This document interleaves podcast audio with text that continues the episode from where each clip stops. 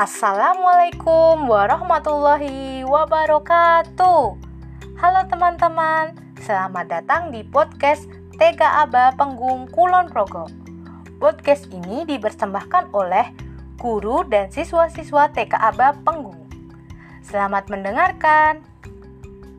Podcast kali ini tentang korun pada masa kenabian Nabi Musa. Pada zaman dahulu, di masa kenabian Musa alaihi salam saat memimpin Bani Israel, ada seorang pengikut yang sangat taat beribadah bernama Korun.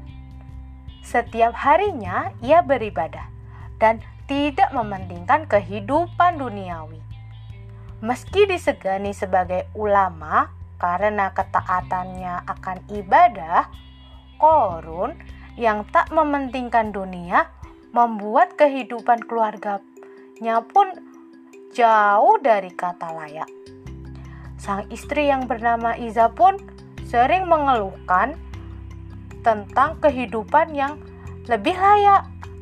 Singkat cerita, suatu hari datang dua orang lelaki utusan Raja Golan memberi sebuah hadiah berupa emas yang sangat banyak. Korun pun menolak dan berdalih bahwa ia tak mengenal Raja Golan dan tak membutuhkan bantuan. Utusan Raja Golan kemudian berhasil membujuk istri Korun untuk menerima hadiah tersebut. Betapa marahnya Korun.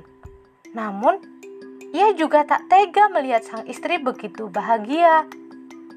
Akhirnya, ia juga menerima hadiah yang diutus kedua lelaki tadi saat hidupnya mulai berlimpah harta, Korun kemudian melupakan ibadah. Terlebih sang istri yang melarangnya untuk mengunjungi Nabi Musa dengan alasan mereka hidup susah ketika menjadi pengikutnya.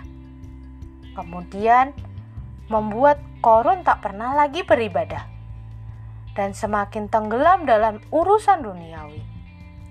Sampai suatu ketika, seorang teman Korun berkunjung dan mengingatkan untuk bersedekah atas harta yang ia miliki sekarang. Dengan terpaksa, Korun mendatangi Nabi Musa untuk bertanya seberapa banyak zakat yang harus ia keluarkan. Dan ternyata jumlah yang harus dibayarnya begitu besar.